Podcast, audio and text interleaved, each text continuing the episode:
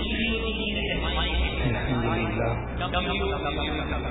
الحمد لله نحمده ونستعينه ونستغفره ونؤمن به ونؤمن به ونتوكل عليه.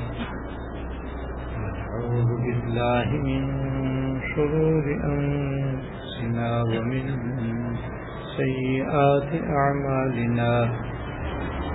من يهده الله فلا مضل له ومن يضلله فلا هادي له. وأشهد أن لا إله إلا الله وحده لا شريك له ونشهد أن سيدنا ونبينا ومولانا محمدا عبده ورسوله. صلى الله تعالى عليه وعلى آله وأصحابه وعلى آله وأصحابه وبارك وسلم. وبارك وسلم تسليما كثيرا. كثيرا. أما بعد.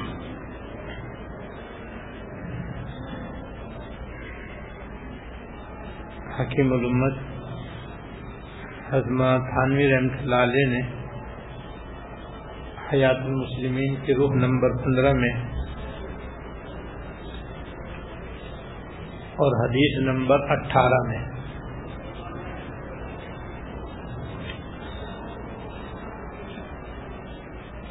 صدقہ جاریہ کا ذکر فرمایا ہے۔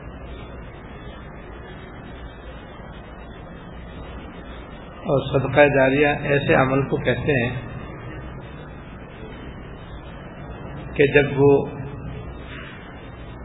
قائم ہو جائے اور جس مقصد کے لیے اس کو بنایا گیا ہے، وہ کام اس سے شروع ہو جائے، تو قائم کرنے والے کے لیے ثواب ملنا شروع ہو جاتا ہے۔ اور جب تک بھی وہ صدقہ جاریہ قائم رہے اور لوگ اس سے فائدہ اٹھاتے رہیں، تو قائم کرنے والے کے لیے اور اس میں حصہ لینے والے کے لیے ثواب کا سلسلہ جاری رہتا ہے۔ یہاں تک کہ اگر بنانے والے کا انتقال بھی ہو جائے، تب بھی اس کے مرنے کے بعد اس صدقہ جاریہ کا ثواب اس کو ملتا رہتا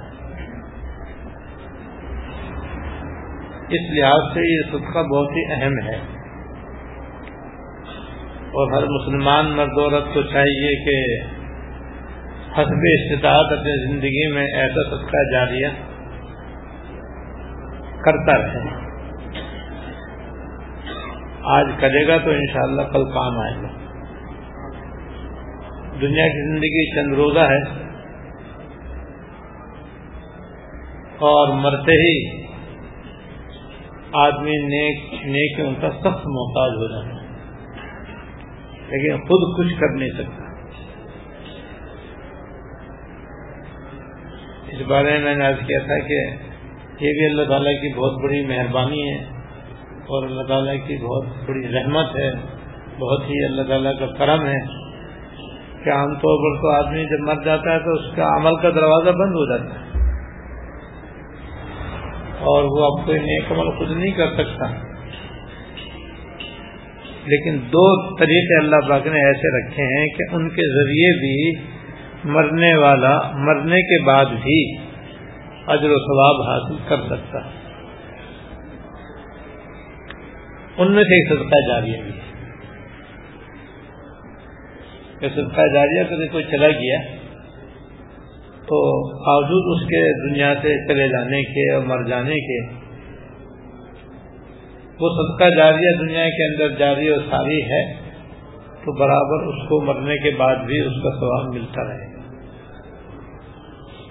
اور اس کی نیکیوں میں اضافہ ہوتا رہے گا، اس کے درجے بلند ہوتے رہیں گے، آخرت کی نعمتیں اس کو ملتی رہیں گی۔ اور دوسرا طریقہ ہے یہ ثواب۔ کہ اس کے پسماندگان، اس کی اولاد، اس کے بہن بھائی، اس کے دوست احباب، اس کے لیے دعائیں مفرت کرتے رہیں فرنشیف پڑھ کر ثواب پہنچاتے رہیں، نقلی عبادت کر کے اس کو ثواب بھیجتے رہیں۔ تو برابر ثواب پہنچتا رہے گا۔ جب تک بھی وہ اس کے لیے مقصد کی دعا کرتے رہیں گے، برابر اس کو ثواب پہنچتا رہے گا اور اجر و ثواب اس کو ملتا رہے گا۔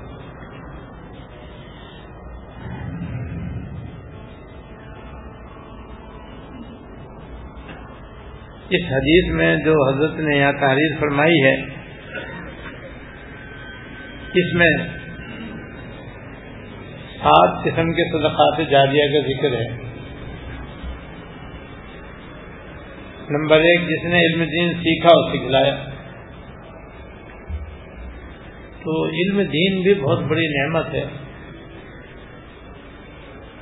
اور اس کے سیکھنے کی بڑی فضیلت ہے، سکھانے کی بڑی فضیلت۔ اور اس پر عمل کرنے کا بھی بڑا عجر و ثواب ہے اور مقصود اصلی۔ اس لیے جو شخص دین دوسروں کو سکھا دے گا، دوسروں تک دین کی باتیں پہنچا دے گا اور پھر جن کو پہنچایا ہے وہ اس کو آگے پہنچائیں گے اور اس طرح یہ ایک سلسلہ چلتا رہے گا تو یہ بھی دین پہنچانے والے کے لیے صدقہ جاریہ بن جائے گا۔ اور اس طرح دین سکھانے والوں کو ثواب ملتا رہے گا۔ اسی طرح جن جن کو دین کی باتیں سکھائیں، دین ان کو پہنچایا، انہوں نے اس پر عمل کیا۔ اور پھر ان سے سن کر کسی اور نے عمل کیا۔ تو جب تک یہ عمل کا سلسلہ چلتا رہے گا، پہلے بتانے والے کو برابر کو ملتا ہے دوسرا صدقہ جاری حضرت نے بیان فرمایا کہ مثلا کسی نے کہیں نہر جاری کر دی۔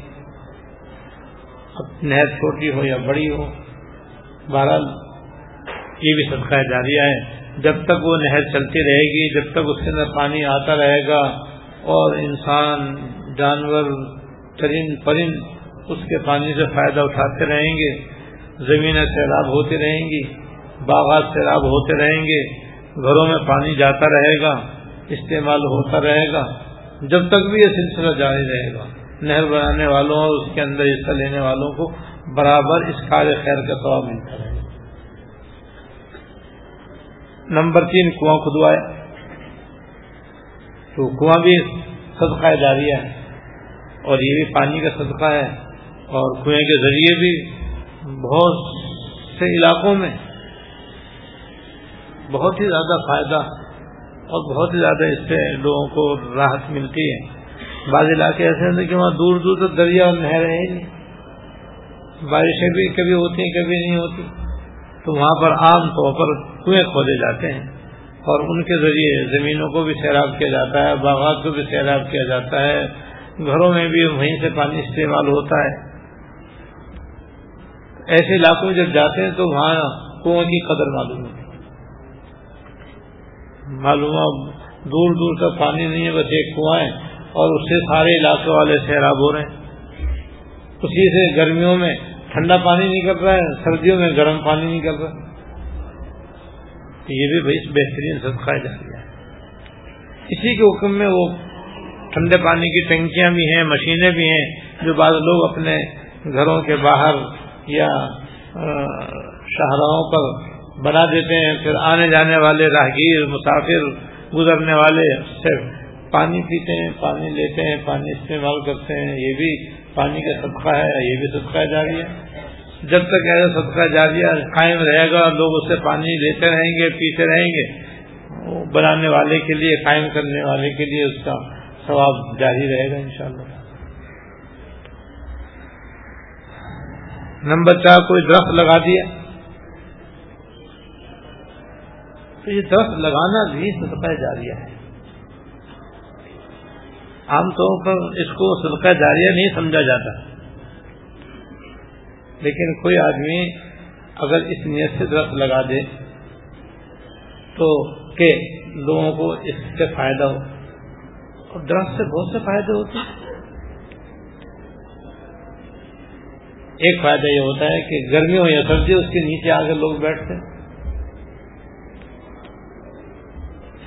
گرمیوں میں تو سبھی درخت کے چھاؤں میں بیٹھتے ہیں، اس کا سایہ بہت ٹھنڈا ہوتا ہے۔ سخت سردی میں بھی اس کے نیچے گرمائی ہوتی ہے۔ سرد علاقوں میں درخت کے نیچے جانور بھی پناہ لیتے ہیں، انسان بھی پناہ لیتے ہیں۔ تو خود قدر معلوم ہوتی ہے کہ اس کے نیچے کتنی کتنی راحت ہے اور اس کا اس سے ہٹ کر کھڑے ہونے میں کتنی تکلیف ہے۔ اسی طرح اس کے پھل سے فائدہ اٹھایا جاتا ہے۔ اس کے پتوں سے فائدہ اٹھایا جاتا ہے۔ اس کی شاخوں سے فائدہ اٹھایا جاتا ہے۔ اس کے تنے سے فائدہ اٹھایا جاتا ہے۔ اس کی لکڑی سے فائدہ اٹھایا جاتا ہے۔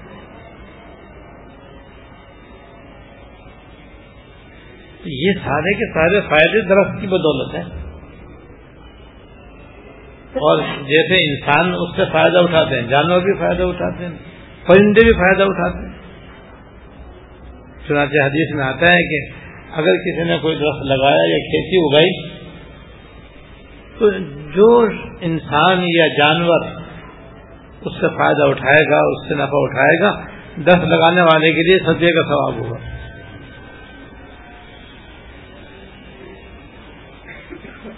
یہاں تک کہ بعض روایتوں میں اس میں سے کچھ چرا کے بھی لے جائے گا۔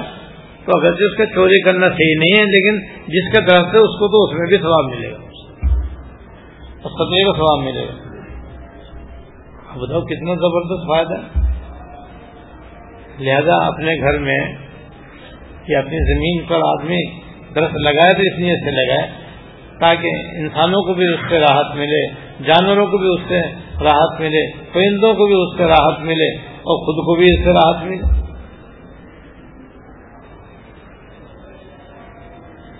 تو کھیتی اور درخت آدمی لگاتا ہے عام طور پر اپنی ضرورت کے لیے۔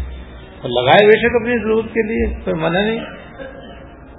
لیکن فاصل یہ بھی نیت کر لے کہ میں اس لیے کھیتی بڑی کر رہا ہوں اور اس لیے کھیت اگا رہا ہوں یا درخت میں اس لیے لگا رہا ہوں تاکہ دوسری مخلوق خدا کو بھی اس سے فائدہ ہو۔ اور جب تک یہ درخت لگا رہے، اس وقت تک لوگ اس سے فائدہ اٹھاتے رہے بعض درخت ایسے جو سو سو سال تک چلتے ہیں۔ اور سو سو سال تک ان کے پھل رہتا جیسے کھجور کا درخت ہے، یہ بڑی لمبی عمر رکھنے والا درخت اس کی عمر بہت لمبی ہوتی اور اس کے ہر چیز کام آتی ہر چیز اس کی کارآمد ہے۔ جب کھجورے آتی ہیں تو سبحان اللہ۔ انسان بھی، جانور بھی، پرندے بھی، کون ہے؟ کون سی مخلوق ایسی جو اس سے فائدہ نہ اٹھا اس لیے بلا شبہ دس لگانا بھی سب کا جاریہ میں داخل ہے، اس کا بھی بڑا فائدہ۔ نمبر پانچ ہے، فرمایا کہ کوئی مسجد بنائی۔ تو مسجد تو اہم ترین سب کا ہے۔ اس کی تفصیل میں نے گزشتہ منگل عرض کی تھی کہ کسی نے مسجد بنائی ہے، مسجد کی تعمیر میں کسی نے حصہ لے لیا۔ تو بھائی یہ تو بہت ہی اعلیٰ درجے کا سب جا رہی ہے۔ وجہ اس کی یہ کہ اس کے اندر تو بیسوں قسم کے اعمال صالحہ انجام دیے جاتے ہیں۔ اور اس کی تعمیر میں حصہ لینے والے کو ان سب کا سواب ملتا رہتا ہے۔ یہاں تک کہ اگر مسجد بنانے والا فوت بھی ہو گیا اور اس کا انتقال بھی ہو گیا، تب بھی اس کے مرنے کے بعد اس مسجد میں جو نیک کام انجام دیے جا رہے ہیں، ان کا خواب اس کو ملتا رہے نمازیں پڑھی جا رہی ہیں، اذانیں دی جا رہی ہیں، اقامت ہو رہی ہے، ذکر ہو رہا ہے، تلاوت ہو رہی ہے تصویرات پڑھی جا رہی ہیں، دعائیں مانگی جا رہی ہیں۔ قرآن شریف کا درس ہو رہا ہے، حدیث شریف کا درس ہو رہا ہے، تعلیم ہو رہی ہے، تبلیغی مشورے ہو رہے ہیں، تعلیمی مشورے ہو رہے ہیں، تکرار ہو رہا ہے، مطالعہ ہو رہا ہے۔ کتنے نئے کام جو مسجد کے اندر ہوتے ہیں۔ بس اس میں حصہ لینے والوں کو اس کا سوال ملتا ہے۔ اس لیے جہاں کہیں کوئی مسجد بننی شروع ہو جائے تو بس، اس میں حصہ لیتے رہنا چاہیے۔ اور ایک مرتبہ نہیں، بس جب تک بھی اللہ تعالیٰ توفیق دیتے ہیں، برابر کچھ نہ کچھ کچھ نہ کچھ پیسے لگاتا رہے۔ پیسے نہ لگا سکے تو اپنی توانائی لگاتا رہے۔ توانائی نہ لگا سکے تو دعائی کرتا رہے کہ اللہ اس کو پورا کرا دیجیے، یا اللہ اسے قبول کر دیجیے یا اللہ اس کو بالکل صحیح صحیح بنوا دیجیے۔ چھٹا صدقہ جاری ہے قرآن کریم۔ قرآن کریم اپنے پیچھے چھوڑ کر جانا بھی صدقہ جاری ہے۔ اور اس کی مختلف صورتیں ہیں۔ جن میں یہ صدقہ جاریہ ہو سکتا ہے۔ ایک تو یہ ہے کہ اللہ تعالیٰ کی رضا کے لیے کسی کو قرآن شریف تجویز سے پڑھا دے۔ تجویز سے قرآن شریف پڑھا دے نا یہ بھی صدقہ جاریہ ہے۔ کیونکہ جس کو پڑھایا اور جتنوں کو پڑھایا۔ اب جب تک وہ پڑھتے رہیں گے، پڑھانے والے کو سواب ملتا رہے گا۔ مثلا کسی استاد نے اپنی زندگی میں اللہ کے رضا کے واسطے ایک ہزار تعلیم لوگوں کو پڑھانے بھی پڑھا دیا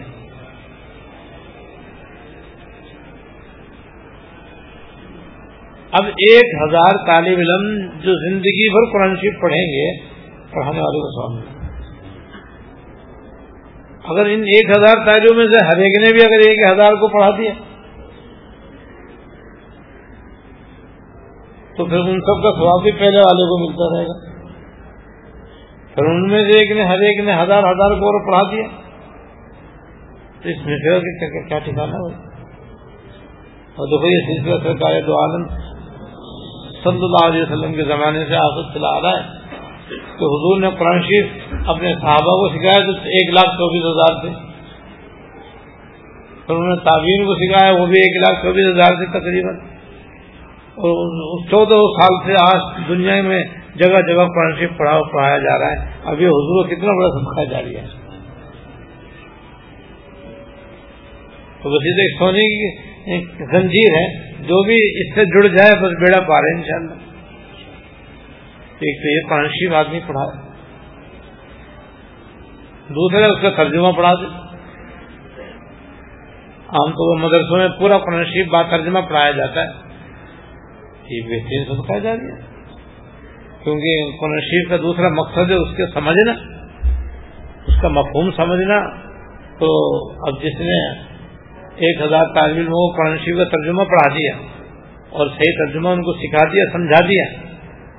یہ بھی سب کا جانے اب آگے وہ پڑھائیں گے، پھر وہ اپنے شاگردوں کو پڑھائیں گے۔ اس طریقے سے سلسلہ چلا آ رہا ہے، چلتا رہے گا ان شاء اللہ تعالیٰ یہ بہترین سب کا جاری ہے۔ ترجمے کے بعد تیسری صورت ہوتی ہے۔ پرنشی کی تفسیر پڑھانے کا بعض دفعہ صرف ترجمہ پڑھنا کافی نہیں ہوتا۔ اس کے سمجھنے کے لیے تفسیر کی ضرورت پڑتی ہے، تشریح کی ضرورت پڑتی ہے۔ اور یہ کام علماء کرام کا ہے۔ وہ ترجمہ بھی سکھاتے ہیں اور ترجمے کے ساتھ ساتھ اس کی تشریح بھی کرتے ہیں اور اس کا مطلب بھی اور مفہوم بھی بتاتے ہیں اور سکھاتے ہیں۔ اور یہ بھی حضور کے زمانے سے چلا رہا ہے۔ جس استاد نے زندگی بھر پرنشیب کی تفسیر پڑھائی اور جن جن کو پڑھائی، وہ سب اس کے لیے صدقہ جاریاں ہیں۔ اس طرح سے یہ بھی سلسلہ جو چلا آ رہا ہے۔ حضور کے زمانے میں چلتا رہا قیامت تک انشاءاللہ۔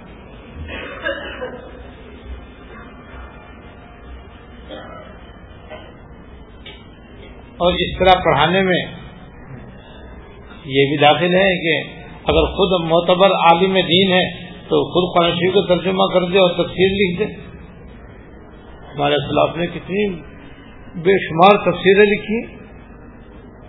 لمبی لمبی تفسیریں بھی، اسی اسی جلدوں میں تفسیریں بھی ہیں قرآن شریف کی چالیس چالیس جلدوں میں بھی قرآن شریف کی تفسیر ہے بیس بیس جلدوں میں بھی قرآن شریف کی تفسیر ہے ہمارے حضرت کی تفصیل خود معذر القرآن آٹھ جلدوں میں ایک چیز اتنی موٹی ہے۔ لمبی لمبی اور بڑی زخیم تصویریں بھی ہیں اور مختصر سے مختصر بھی بعض تصویر اتنی ایسی ہیں کہ جتنی قرآن شریف کی آیا تھی اتنی تصویریں گا اور بعض تصویریں بے نقط کہلاتی ہیں۔ تصویر بے نقط۔ یعنی ہے تو قرآن شریف کی تفسیر، مگر اس میں کوئی لفظ نقطے والا استعمال نہیں ہوا۔ جتنے الفاظ استعمال ہوئے بغیر نقطوں والے۔ ایسی ایسی تفسیریں عجیب و غریب، سبحان موجود ہیں بھی، ایسی تفسیریں ماشاء اللہ تفسیر بے نقط اسے کہتے ہیں۔ تو یا تو تفسیر لکھتے خود، اور خود نہیں لکھ سکتا۔ تو بھائی لکھی ہوئی تفسیر لکھا ہوا ترجمہ، لکھا ہوا قرآن شریف، وہ چھپوا دے۔ چھپوا کر کے جہاں ضرورت ہو، وہاں اس کو وقت کر دے یا کسی کو پڑھنے کے لیے دے دے۔ تو ایک بہت بڑا طریقہ صدقہ جاریہ کا یہ قرآن شریف دوسروں کو دے۔ مسجدوں میں رکھنا بھی اس میں آ گیا۔ لیکن جیسے میں نے کیا تھا کہ ایسی مسجدوں میں رکھنا چاہیے جہاں قرآن شریف کی ضرورت ہو اور رکھا جائے تو لوگ اس میں پڑھیں۔ یہ نہیں کہ مسجد کے اندر الماریاں قرآن شریف بھری ہوئی ہیں۔ اب جناب، آئے اور آنکھ میچ کر کے جناب خود کی قرآن شریف رکھ کر کے وہاں چلے گئے۔ اب وہ تو جیسے اور قرآن شریف بند رکھے وہ بھی رکھتا رہے گا تو بند رکھنے سے تھوڑی ثواب ملے گا۔ تو ثواب پڑھنے سے ملے گا۔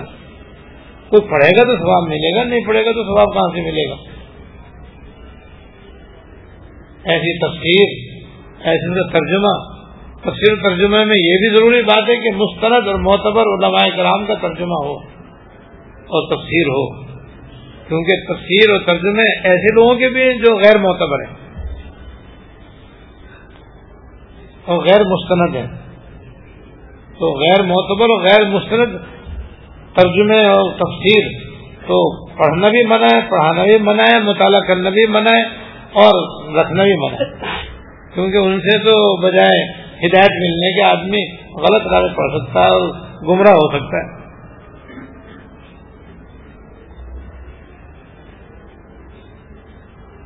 اور اسی طرح اپنی اولاد کو قرآن شریف پڑھانا یا ان کو قرآن شریف لا کر دے دینا۔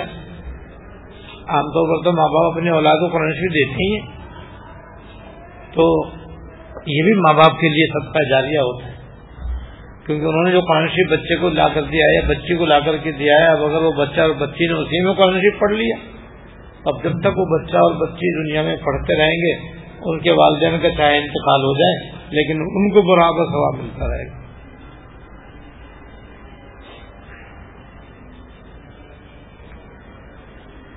تو بھائی قرآن کریم بھی سستا جاریہ ہے۔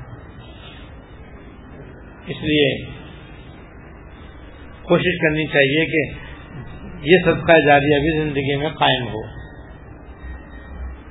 اور آدمی اپنی زندگی ہی میں قرآن کریم کا یہ صدقہ قائم کر کے جائے تاکہ اس کے مرنے کے بعد بھی یہ صدقہ جاریہ جاری رہے۔ ہر میں شریف میں بہت سے لوگ جاتے ہیں ماشاء اللہ یہ صدقہ جاریہ وہاں پہ کرتے ہیں۔ کہ وہ قرآن شریف مسجد نبوی میں اور مسجد حرام میں رکھ دیتے ہیں اور مسجد حرام میں تو ہر نئی کا ثواب ایک لاکھ کے برابر اگر ایک قرنشی رکھ دیا تو ایک لاکھ قرنشی رکھنے کے برابر اور وقف کرنے کا ثواب ملے گا۔ اور پھر وہاں جو لوگ قرآن پڑھتے ہیں، وہاں تو رات دن ماشاء اللہ قرآن کی بڑی تلاوت ہوتی ہے۔ تو ہر حرف پہ ایک لاکھ نیکیں ملیں گی۔ ایسے مسجد نبی میں بھی لوگ قرآن شریف رکھتے ہیں، لیکن وہاں بھی ایک خاص بات یاد رکھنے کی ہے۔ وہ یہ کہ وہاں مسجد مسجد حرام میں اور مسجد نبی میں وہ لوگ صرف وہ قرآن شریف اندر رکھنے دیتے ہیں جو خود وہاں کی حکومت نے چھپوائے سعودی حکومت نے پورا ایک محکمہ اور ایک ادارہ قائم کیا ہے، جو مکمل طور پر خود قرآن شریف چھاپتا ہے۔ اور بہت اہتمام کے ساتھ بہت عمدہ انہوں نے قرآن شریف شائع کیا ہے۔ وہ تو مسجد نبوی میں اور مسجد حرام میں رکھا جاتا ہے۔ اور جو دوسرے مصبوں کے اور دوسرے اداروں کے چھپے ہوئے قرآن شریف لوگ رکھتے ہیں، وہ وہاں سے نکالتے رہتے ہیں۔ اور نکال نکال کر، نکال نکال کر، پھر وہ تقسیم کرتے رہتے ہیں۔ اور وہ وہاں سے نکال دیے جاتے ہیں۔ اور یہ جو سعودی حکومت نے قرآن شاپ میں یہ بھی ملتا ہے بازار میں۔ خاص طور سے اس پرہیز سے تو آسانی کے ساتھ ملتا جا نہیں سکتا ہے۔ لہٰذا کسی کو اگر یہ کسی کی خواہش ہو کہ میرا قرآن شریف مسجد نبی میں ہی رہے اور وہاں سے نکالا نہ جائے، مسجد حرام میں ہی رہے اور وہاں سے نکالا نہ جائے تو اس کو چاہیے کہ پھر وہ اصل قرآن شریف جو وہاں کی حکومت نے شائع کیا وہ کسی طریقے سے حاصل کرے اور وہ اندر آتے جائے وقت کر دے وہاں جا کر کے۔ تو انشاءاللہ جب تک وہ وہاں رہے گا تو بھائی، کیا کہنے؟ وہاں کا ثواب تو بہت زیادہ ہے۔ بارہ یہ قرآن کریم چھوڑ کر جانا جو ہے، یہ بھی صدقہ جاری ہے۔ ایک واقعہ یاد آیا۔ ایک نیک عورت تھی جس کا نام تھا باہیا رحم اللہ۔ ایک نیک عورت تھی، باہیا رحم اللہ۔ جب ان کا انتقال ہو گیا، تو ان کے بیٹے نے روزانہ ان کے مزار پر جانے کا معمول بنا لیا۔ تو جاتا اور اپنی والدہ کے مزار پر سلام کر کے بیٹھتا اور قرآن شریف کی تلاوت کرتا اور پھر اپنی والدہ کو اس کا ثواب پہنچا کر کے واپس آتا۔ تو ایک دن اس نے اپنی والدہ کو خواب میں دیکھا۔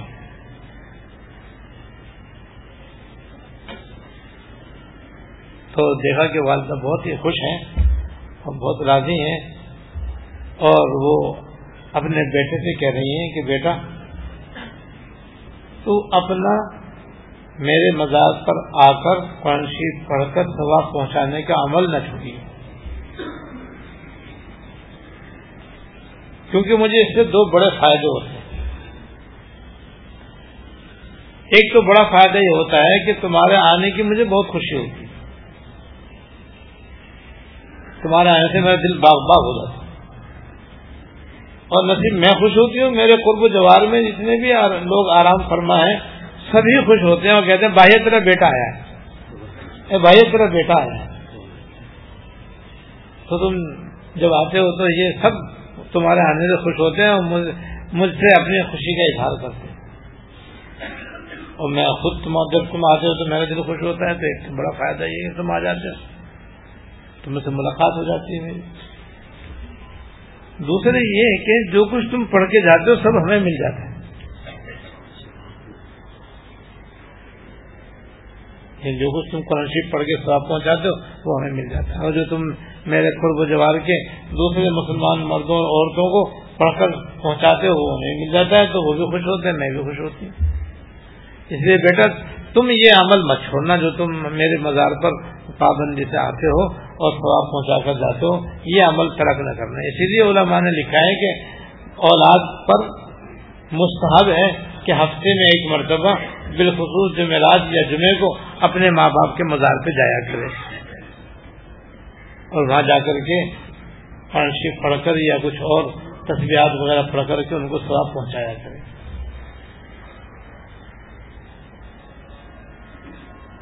ایسی ایک اور عورت کا واقعہ لکھا ہے کہ ایک بزرگ فرماتے ہیں کہ میں ایک قبرستان سے گزرا اور قبرستان میں ایک جگہ ہوتی ہے، آرام کرنے کی، اٹھنے بیٹھنے کی، اس کو تکیا کہتے ہیں۔ اس کا نام ہے تکیا تو کہتے ہیں قبرستان کے تکیے میں جا کر کے بس میں آرام کر کے لیٹ گیا۔ جب میں لیٹا تو میں نے دیکھا کہ ایک میدان میں بڑے سفید کپڑے پہننے والے بہت سارے مرد عورت جمع ہیں اور چہرے ان کے بڑے ماشاءاللہ کھل رہے ہیں اور تھوڑی دیر میں دیکھتا ہوں کہ بڑے نورانی چہرے والے کچھ لوگ آئے اور ان کے سروں کے اوپر تشکریاں ہیں اور ان کے اوپر ہرے ہرے رنگ کے رومال پڑے ہوئے ہیں اور ان سے ڈھکا ہوا ہے اور وہ آئے، وہ جو موجود تھے ان سب کو، ہر ایک کو انہوں نے اپنا ایک طباق دیا اور چلے گئے۔ اور ایک طرف میں نے ایک جوان کو دیکھا کہ وہ بےچارا بالکل غمگین اور افسردہ ایک طرف کو بیٹھا۔ اور اس کے بعد کوئی شخص نہیں کیا ان کو دینے کے لیے۔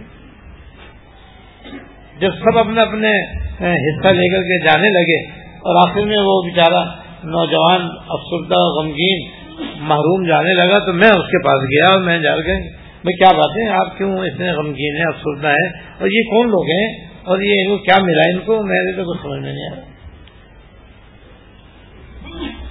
تو اس جوان نے کہا کہ حضرت یہ جتنے لوگ یہاں جمع ہیں، یہ سارے کے سارے اس قبرستان کے مردے ہیں یہ۔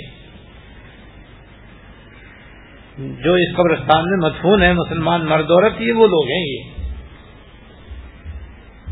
اور یہ اس انتظار میں تھے کہ ان کے پسماندگان دنیا میں ہیں۔ وہ ان کو ثواب پہنچائیں تو یہ اپنا ثواب لے کر کے جائیں۔ پھر آپ نے دیکھا کچھ نورانی چہرے والے آئے اور سب نے آ کر کے ان کو سباب بانٹے تشکریاں بانٹی تو دراصل ان کے پسماندگان نے کسی نے یاسین شریف پڑھی، کسی نے سورہ ملک پڑھی، کسی نے اللہ پڑھی، کسی نے قرآن شریف ختم کیا، کسی نے کچھ جو کچھ انہوں نے پڑھا اور جو انہوں نے ان کے لیے سال ثواب کیا، یہ فیصلے تھے، اس کو ثواب کو پہنچانے والے۔ جس نے جس کو پہنچایا، انہوں نے لا کر کے اس کو دے دیا۔ لہٰذا وہ خوش خوش اپنا اپنا حصہ لے کر چلے گئے۔ تو کہتے پھر میں نے اس جوان سے پوچھا، بھائی، تو کیا بات ہے؟ تمہارے پاس کوئی ہڈیاں نہیں آیا؟ کہا، حضرت، پوچھو مت۔ دنیا میں میرا، میری ماں ہے، بس ایک اور تو کوئی مجھے دنیا میں یاد کرنے والا ہے نہیں۔ لے دے کے میری ایک ماں ہے لیکن وہی مجھے بھول چکی۔ میرے والد صاحب کا بھی انتقال ہو گیا۔ میں اکیلا ان کی اولاد تھا۔ تو میری ماں نے کہیں سے شادی کر لی اور دنیا آخرت سے وہ غافل ہو گئی اور کھیل تماشے میں مشغول ہو گئی۔ اب میں میرے کو پہنچانے والا ہے۔ اس لیے میرے لیے سوائے غم کے اور سوائے رونے کے سوائے افسوس کے اور کیا ہے؟ تو مجھے اس کی یہ بات سن کر کے بہت صدمہ ہوا۔ میں نے اس سے کہا کہ تمہاری ماں کا نام کیا ہے؟ اس کا ایسا پتہ کیا ہے؟ سارا پتہ مجھے بتا دیا کہ اس طریقے سے۔ فلاں محلے میں میری ماں رہتی۔ ہے پھر جب میں بیدار ہوا تو میں اس پتے پر پہنچا اور دستک دی۔ تو ان کی والدہ نے مجھ سے بات کی اور پردے میں پھر میں نے ان سے پوچھا کہ کیا تمہارا کسی بیٹے کا انتقال ہوا ہے کہاں؟ میرا ایک بیٹا تھا اکلوتا بیٹا تھا، اس کا انتقال ہو چکا ہے۔ تو میں نے پھر پورا واقعہ سنایا۔ اسی طریقے سے میں نے خواب میں دیکھا اور یہ سارا واقعہ سنایا تو یہ سن کر اس کے آنکھوں سے آنسو جاری ہو گئے۔ اور رونے لگی اس کی والدہ۔ اور کہا کہ وہ میرے جگر کا ٹکڑا تھا۔ میرے پستان اس کے لیے مشق تھے۔ میری گود اس کا محلہ تھا۔ ہاں، افسوس، آج وہ بیچارہ اس طرح سے معروم ہے۔ دوسروں کو تحفے مل گئے اور باقی میں اس کو بھول گئی اور میں تم کو گواہ بناتی ہوں کہ میں انشاءاللہ زندگی بھر اس کو بھولوں گی نہیں۔ وہ تو میرے جگر کا ٹکڑا ہے۔ اور اس نے فوراً ایک ہزار درہم نکالے اور کہا کہ حضرت آپ یہ دو اور اس اس کے لیے صدقہ دے کر کے سواب پہنچا دیں۔ کہتے ہیں، پھر میں نے وہ ایک ہزار روپے، ایک ہزار درہم صدقہ کیے، اس کو سارے سواب کیا اور پھر میں چلا گیا اس کے لیے دعائیں مقصد کر کے۔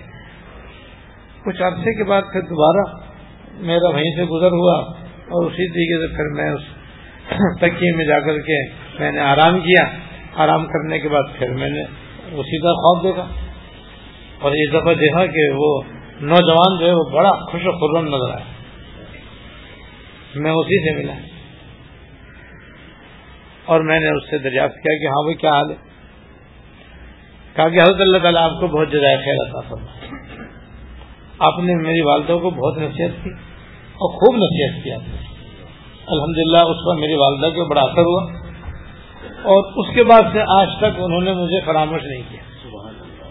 برابر وہ مجھے قرآن شریف پڑھ کے پہنچاتی ہیں اور میرے لیے دعائیں مختلف کرتے ہیں۔ اب میرے پاس بھی بڑے بڑے سبق ادرس آپ کے پہنچتے ہیں۔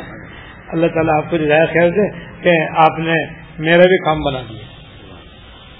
کلام پاک ایسی ایسی چیز ہے کہ اللہ تعالیٰ نے یہ اس کا تو پڑھنا بھی عبادت ہے، اس کا تو سننا بھی عبادت ہے۔ اس کا تو چھونا بھی عبادت ہے، اس کو تو چومنا بھی عبادت ہے۔ اس کا تو سمجھنا بھی عبادت ہے۔ اس پر عمل کرنا تو نور اللہ نور ہے۔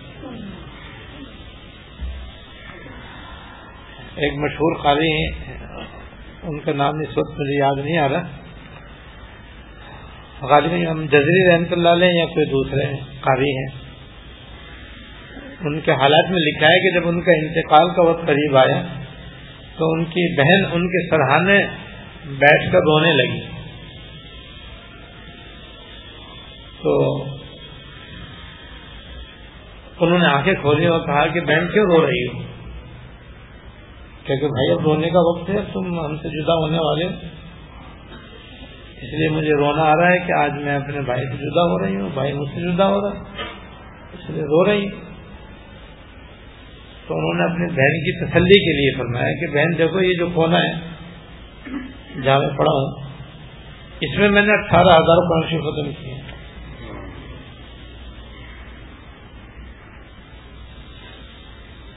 لہٰذا تم گھبراؤ نہیں، تمہارا بھائی جو خالی ہاتھ نہیں جانا لگے اس کونے کے ذرے ذرے میں قرآن شریف بسا ہوا ہے۔ لہٰذا تم تسلی رکھو رو نہیں۔ اور ان کے حالات میں لکھا ہے کہ انہوں نے زندگی میں چوبیس ہزار قرآن ختم کیے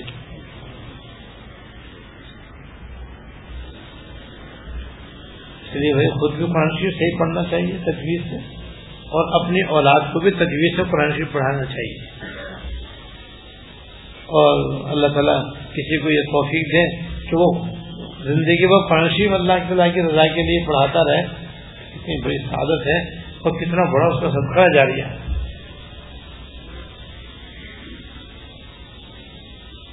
دالو میں ہمارے استاد تھے، حضرت مولانا اکبر علی صاحب رحمۃ اللہ علیہ۔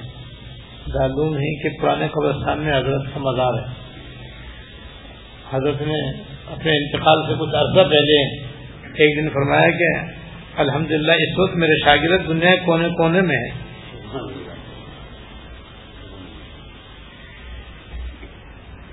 یعنی ساری زندگی انہوں نے پڑھانے میں گزری۔ قرآن شریف، حدیث شریف، سارے علوم شریعہ زندگی بھر انہوں نے پڑھائے۔ تو اتنے لوگوں کو پڑھایا کہ ان کے شاگرد دنیا کونے کونے میں پہنچ گئے۔ جو کونے کونے پہنچ گئے تو ان کا ثواب بھی تو ان کو پہنچے۔ گا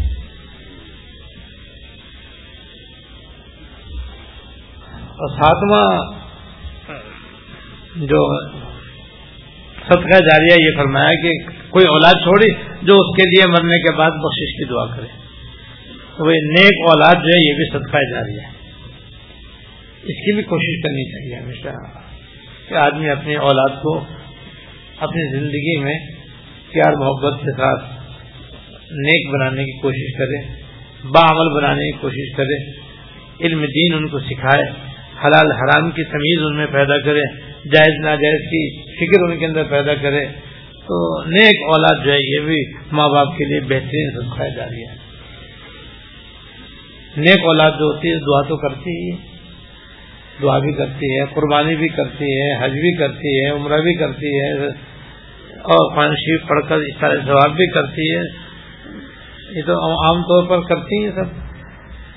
علماء نے یہ بھی فرمایا ہے کہ جب تک وہ اولاد دنیا میں رہے گی اور وہ نیک کام کرتی رہے گی تو اس کے نیک کاموں کا سواب اس کے ماں باپ کو ہی ملتا رہے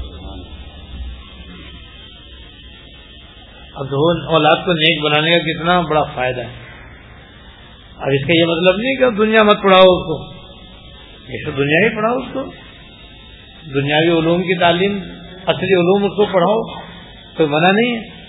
لیکن نیک بناؤ۔ اولاد کو نیک بنانا یہ ہے صدقہ جاریہ۔ اگر آپ نے اپنی اولاد کو نیک نہیں بنایا تو بھائی پھر مرنے کے بعد تو اس سے کوئی فائدہ نہیں آپ کو۔ کیونکہ اس کو جب دین کی سمجھ ہی نہیں ہے، دین تو اس کا عمل ہی نہیں ہے، تو وہ جب خود نماز نہیں پڑھے گا تو آپ کے لیے کیا نماز پڑھے گا؟ جب خود روزے نہیں رکھے گا تو آپ کے لیے کیا روزے رکھے گا؟ یعنی کیا ثواب پہنچائے گا آپ کو؟ تو نیک اولاد کا یہ فائدہ ہے کہ آدمی کو مرنے کے بعد بھی اس سے فائدہ پہنچتا رہتا ہے۔ یہ سات صدقہ جاریہ یہاں پر بیان کیے گئے۔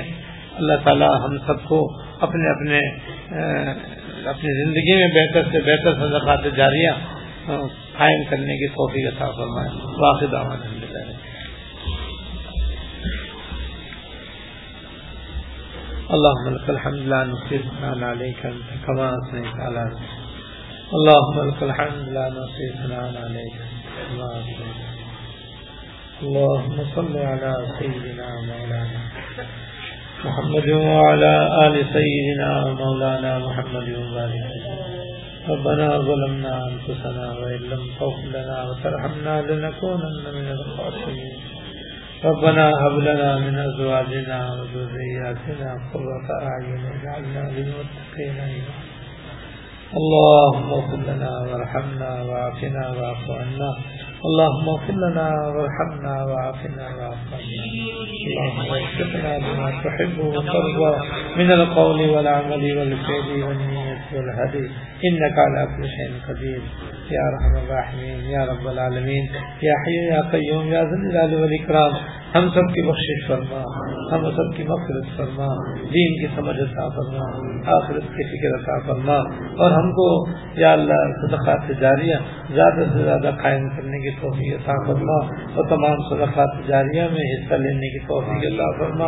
یا ہم الراحمین ساری دنیا میں ہمیں، ہمارے صدقات جاریہ قائم و دائم فرما۔ یا رحم الراحمین یا رب العالمین، یا حیو یا قیوم، یا ذل ہم سب کی نیک مرادیں پوری کرنا ہماری چھوٹی بڑی ساری نیک مرادیں پوری کرنا ساری بیماریاں، پریشانیاں دور کرنا دنیا اور آخرت میں ہر لمحہ عاقد نصیب کرنا جتنے احباب نے، خواتین، حضرات نے دعا کے واسطے کا سب کی نیک مرادیں پوری کرنا یا رحم الراحمین ہم سب کو عاقد عطا کرنا صحت عطا کرنا خاتمہ خالص اور کامل ایمان کا فرما اپنی مرضیات میں چلنے کی توفیق عطا فرما۔ ربنا تقبل منا انك انت السميع العليم وتب علينا انك انت التواب الرحيم صلى الله تعالى على النبي الكريم محمد وعلى اله وصحبه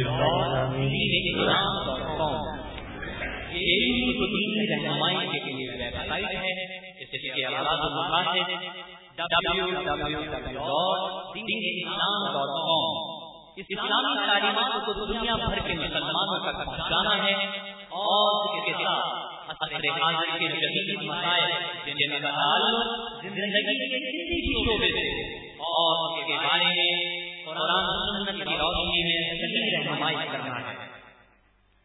توحید رسالت کے حملوں کا مؤثر جواب اور دنیا بھر کے لوگوں کو نبی کریم صلی اللہ علیہ وسلم کے اوصاف و کمالات اور تعلیمات سے آگاہی پروگرام میں شامل ہے اسلام کے خلاف پھیلائی گئی غلط فہمیوں کو دور کرنا اور مسلمانوں کے ایمانی جذبات کو بیدار رکھنا اس کوشش کا حصہ ہے۔